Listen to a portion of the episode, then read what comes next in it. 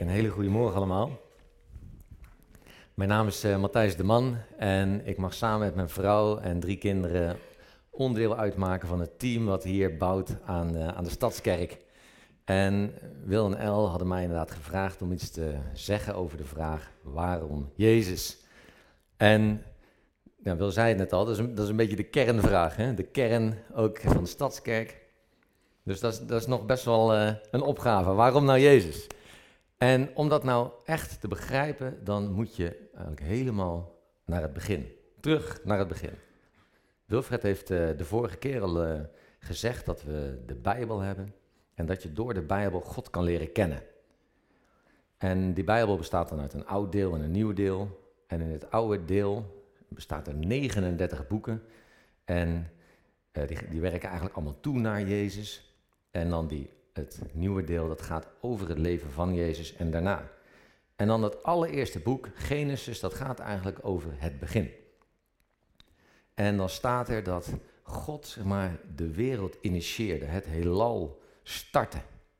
En we komen er meer en meer achter hoe ongelooflijk groot en complex dat hele heelal eigenlijk in elkaar zit. En hoeveel dingen die we eigenlijk helemaal niet begrijpen. En we kunnen ook steeds mooier in beeld brengen. Ik weet niet of je wel zo'n uh, zo'n serie van de BBC hebt gezien. Een Earth, daar is ooit mee begonnen. Maar we krijgen steeds mooier in beeld hoe prachtig die aarde is. En, en als je dan gelooft dat God dat initieert, dan zeggen we: God is groot. En dan gaan we daar ook zingen: Great are you, Lord. God is groot. En daar, op die aarde, God is groot. En op die aarde, dit zijn dus eigenlijk echt de allereerste teksten uit de Bijbel, staat dan: God schiep de mens als zijn evenbeeld. Hij begon ook met de mens. God schiep de mens als zijn evenbeeld. En hij zegende hen en zei tegen hen: Wees vruchtbaar, word talrijk en breng haar onder je gezag. Hè, gezag. En heers over de vissen. Dus de mens werd gemaakt met iets goddelijks in zich. Om te heersen, om gezag te hebben. En dat, dat zie je ook nog wel eens in elkaar terug. Als mensen echt geweldige prestaties leveren. Als we iets moois maken, en geweldige bouwwerken, muziek die je echt raakt. Of als mensen met zelfopofferende liefde iets doen voor die ander. We hebben iets goddelijks in ons. En God wil daarmee omgaan met die mens. En daar, helemaal aan het begin, waar alles nog goed is en mooi, daar zet God een boom neer. Daar staat er van alle bomen in de tuin mag je eten, maar niet van de boom van kennis van goed en kwaad. Wanneer je daarvan eet, zul je onherroepelijk sterven. Alles is goed, alles is mooi, alles mag. En daar staat dan die ene boom. En je kan een hele hoop zeggen over die bomen, goed en kwaad. Maar wat God hier eigenlijk doet, en wat hij eigenlijk zelfs moet doen, is een keuze inbouwen. Dat als de mens daar dan is en om wil gaan met God, dat de mens ook de keuze heeft om tegen God te kiezen. Ik heb er geen zin in, ik wil niet, ik wil een ander, ik heb meerdere opties. Als je echte liefde hebt, dan moet je ook de keuze hebben om tegen iemand te kiezen. Ik ben getrouwd en dat is iets waar we samen voor kiezen. Hopelijk. En dus God bouwt zoiets in. En je leest dan ook dat Adam en Eva hoorden God en in de koelte van de avondwind hoorden ze God door de tuin wandelen. En dat is wie God is. En God die zo groot is en dat allemaal begint, komt heel ontspannen door de tuin om met de mens te praten. Dus ja, God is groot, maar hij wil ook oprecht contact met de mens. Hij wil contact met jou en mij. En dan lezen we verder, en het, het gaat nog steeds om die eerste eerste vers in de Bijbel, dan, dan wordt het kwaad geïntroduceerd. Het kwaad. En door de slang spreekt dat kwaad dan. En die zegt, jullie zullen helemaal niet sterven als je van die boom eet. Integendeel. En God weet dat jullie de ogen zullen opengaan zodra je daarvan gegeten hebt. Dan zullen jullie zijn als goden en kennis hebben van goed en kwaad. En dit is wat het kwaad eigenlijk doet. Het wil precies het tegenovergestelde. Niks God is groot. Jij bent groot. Jullie zijn groot. En niks, daar zul je van sterven. Je zal als God zijn. Dus het kwade doet precies het tegenovergestelde. En op de een of andere manier, terwijl daar alles goed is en alles mooi is, klinkt dat dan toch verleidelijk. Zelf God zijn. En je ziet dan dat Adam en Eva daar van die boom waar ze niet van mochten eten, dat ze daarvan eten. En ze plukten een paar vruchten en at ervan. En ze gaf er ook wat aan haar man, die bij haar was, en ook hij at ervan.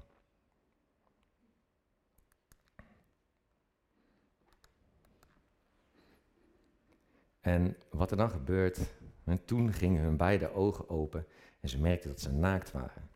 Voor het eerst komt er schaamte, komt er schuld, komt er ook angst in de wereld. En ze merkten dat ze naakt waren en ze gaan en ze regen vijgenbladeren aan elkaar en maakten er een schort van. En ze zeggen ook, en zo praten met God en zeggen, ik hoorde u in de tuin en ik werd bang, omdat ik naakt was. Dus niks, dat oprechte contact, maar ze merkten schaamte en schuld.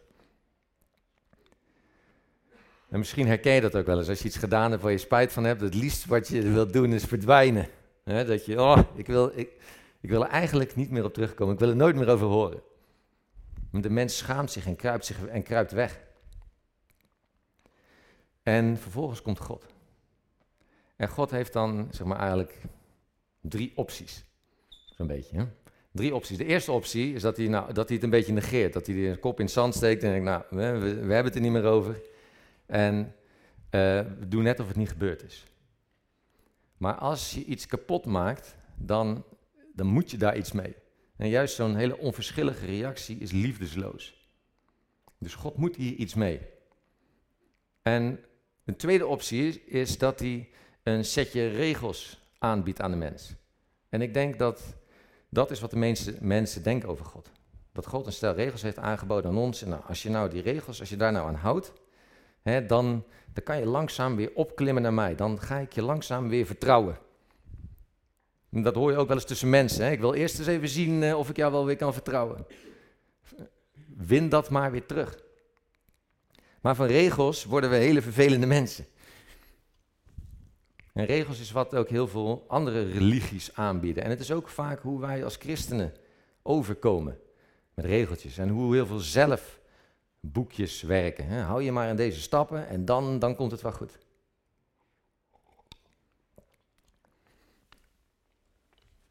Maar van regels worden we vervelende mensen. Regeltjes zijn er om. Regels zijn er om. Om te overtreden, hè? om te breken. Van regels gaan we de kantjes ervan aflopen. Ik weet niet, zijn er hier nog uh, mensen die op de middelbare school zitten? Een paar. Misschien herken je het, hè, dat je aan het einde mag je dan een 5,5 halen gemiddeld, maar je staat al uh, een 7. En dat je dan voor je laatste proefwerk mag je dan, uh, dan reken je uit van nou, als ik nou een 3 haal, dan, dan sta ik op het einde nog een 5,5. En dan haal je een 3,2 en dan ben je, nog, ben je nog blij ook, hè? Ben je nog trots. Nou, je hebt de regel wel gehaald, maar je hebt het hele punt niet begrepen. Hè? Het punt dat je daar komt om iets te leren. Dus van regels, daar, daar gaan we een beetje tegen aanschurken. En van regels worden ook vervelend omdat we denken dat we daarmee grip krijgen op het leven. Dat als we nou gewoon maar hard werken en die stappen volgen, dat we dan ergens recht op gaan krijgen. Het is een beetje die American Dream. Hè? Als je maar gewoon hard je best doet en alle dingen goed doet en alles loopt, dan krijg je succes. En de mensen die geen succes hebben, die, ja, die hebben dan waarschijnlijk die regeltjes niet goed gevolgd of niet hard genoeg gewerkt. En, en voor regels worden ook vervelend, omdat als we dan dat allemaal goed doen, en daar heb ik zelf heel veel last van. Ik heb alles goed gedaan, ik heb hard gewerkt, hard mijn best gedaan. En dan, ja, dan is dat resultaat er niet. En dan word ik echt zeer gefrustreerd. Ik heb daar recht op. En dan troost ik mezelf wel eens met de gedachte, en misschien hoor je dat ook wel eens om je heen, van ja, ik heb een heel hoog rechtvaardigheidsgevoel. Ik heb helemaal geen hoog rechtvaardigheidsgevoel. Het barst, barst van de onrechtvaardigheid in de wereld.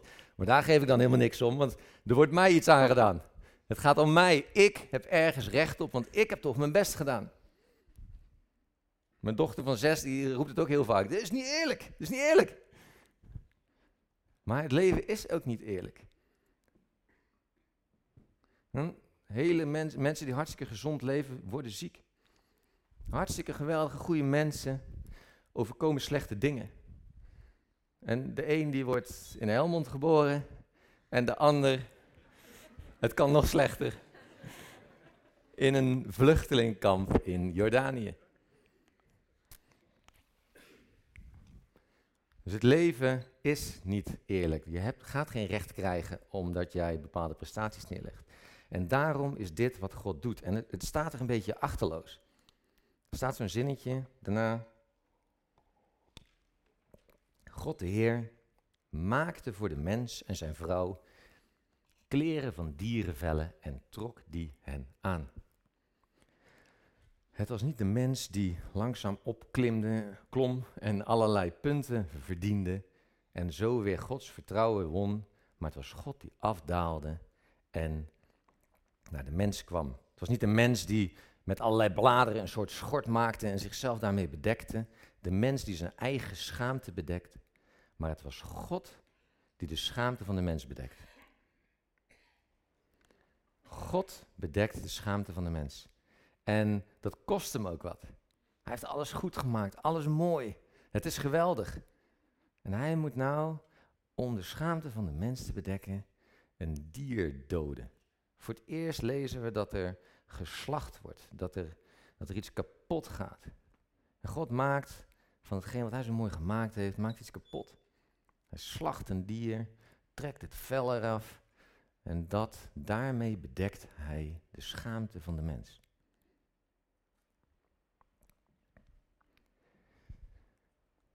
Zo zien we dat God onze schaamte bedekt, maar ons ook bevrijdt van dat we het zelf moeten presteren. Dat wij zelf ergens recht op hebben. God bevrijdt ons van het zelf moeten bedekken van de schaamte en hij bedekt ons van dat, of hij bevrijdt ons van het feit dat we het allemaal zelf moeten kunnen, dat het uit ons moet komen. Het komt van God. En dan gaat dat hele Oude Testament verder. Het zijn 39 boeken en boek voor boek voor boek lees je dat de mens, soms zelfs hele volken, worstelen met het leven. Dat ze, zich, dat ze dingen doen waar ze zich voor schamen. Dat, dat ze soms iets overkomt waar ze mee worstelen. En je ziet elke keer lees je dat God komt naar de aarde om, om er voor die mensen te zijn. Want hij is groot en hij wil oprecht contact met jou en mij. En je ziet dat elke keer God daar de prijs voor betaalt. En zo al die boeken en maar wat daarin continu verweven is, zijn, dit zijn allemaal tijdelijke oplossingen. Dit zijn tijdelijke oplossingen. Er gaat iemand komen die jullie gaat redden. Er gaat iemand komen die de redder is. Dit zijn tijdelijke oplossingen. En er is een man, Jezaja, en die leeft zo ongeveer 750 jaar voor Christus. 750 jaar voor Christus. En die heeft ook een boek geschreven. er gaat een boek over hem. En er heeft een hoofdstuk en dat, daar voorspelt hij eigenlijk, daar profiteert hij. De, dat heet de, de, uh, de vreugde die gaat komen. En dan staat er, en het is een beetje wat lastig in Nederlands, maar er staat: Ik vind grote vreugde in de Heer. Ik vind grote vreugde in God. Mijn hele wezen jubelt om mijn God. Mijn hele wezen zingt om mijn God. En hij deed mij het kleed van de bevrijding aan. Hij hulde mij in de mantel van de gerechtigheid. Lastige woorden, maar weer lees je van dat, dat kleed wat aangetrokken wordt. Dus helemaal aan het begin bekleedt God ons met de mens met een dierenvel. En nu lezen we dat we bekleed, dat, iets wat komen gaat, dat we bekleed worden met een kleed van bevrijding, van gerechtigheid. En dit is al 750 jaar voor Christus. En dan zo rond het jaar nul komt dan Jezus. Jezus, de Zoon van God, komt naar de aarde. En zo, als, zo vanaf zijn dertigste beginnen de verhalen opgetekend te worden in de Bijbel. En dan lezen we dat hij, dat hij spreekt, dat hij spreekt over de liefde als antwoord op het kwaad. En we lezen dat hij geneest.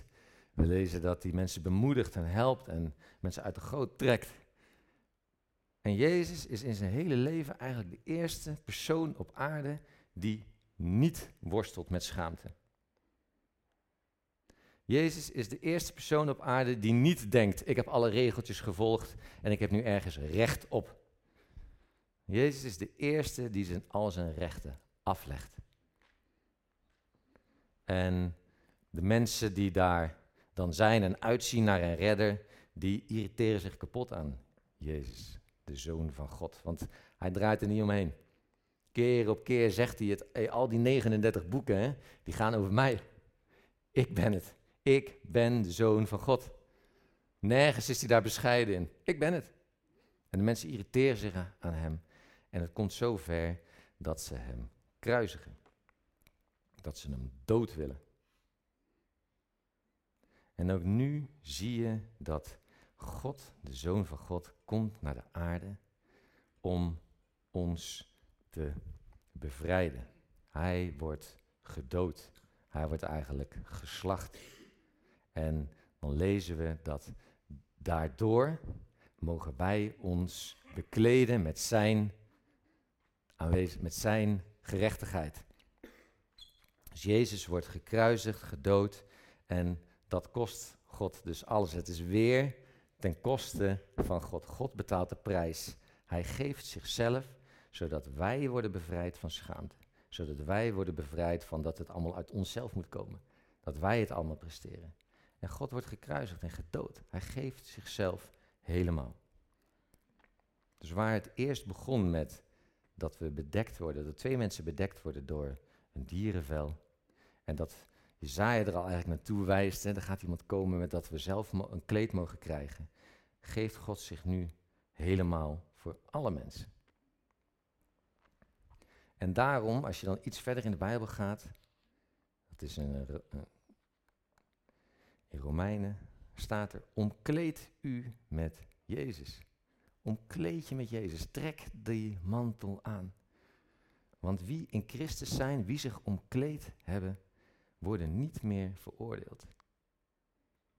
Als je omkleed met Jezus, als je in Jezus bent, word je niet veroordeeld. God kijkt naar jou en mij doordat en hij ziet Jezus, omdat wij zich mogen bekleden. Niet langer met zo'n tijdelijk dierenvel, maar met Jezus. En dan hebben we weer vrijelijk toegang tot God. Niet omdat wij dat gepresteerd hebben, maar omdat het ons gegeven is. God is afgedaald naar de aarde om dat mogelijk te maken. En dan zijn we weer helemaal aan het begin, want God is groot en hij wil oprecht contact met ons. En dat is dus mogelijk omdat wij omkleed zijn met Jezus.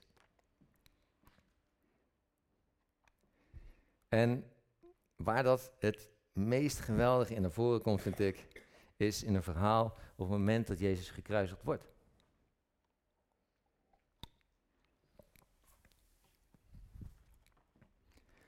Jezus wordt gekruisigd en aan beide kanten worden daar twee misdadigers gekruisigd.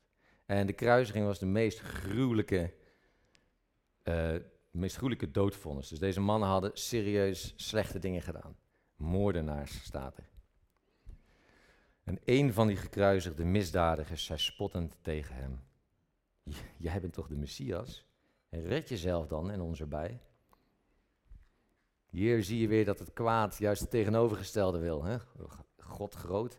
Jij bent toch, je denkt dat je groot bent, red jezelf dan. Terwijl die gekruisigd wordt.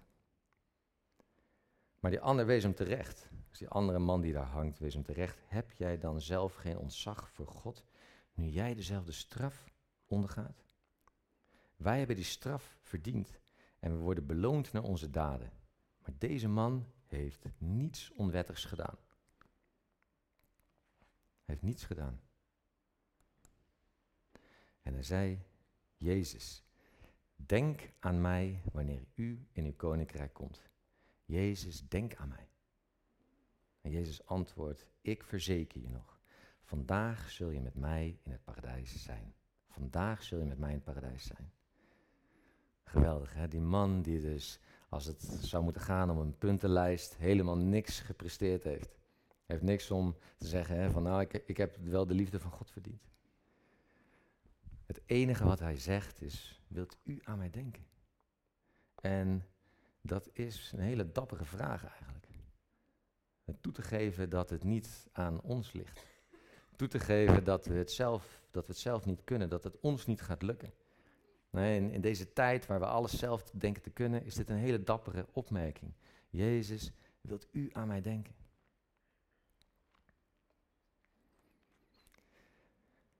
En ik denk dat de band zelfs al uh, naar voren mag komen.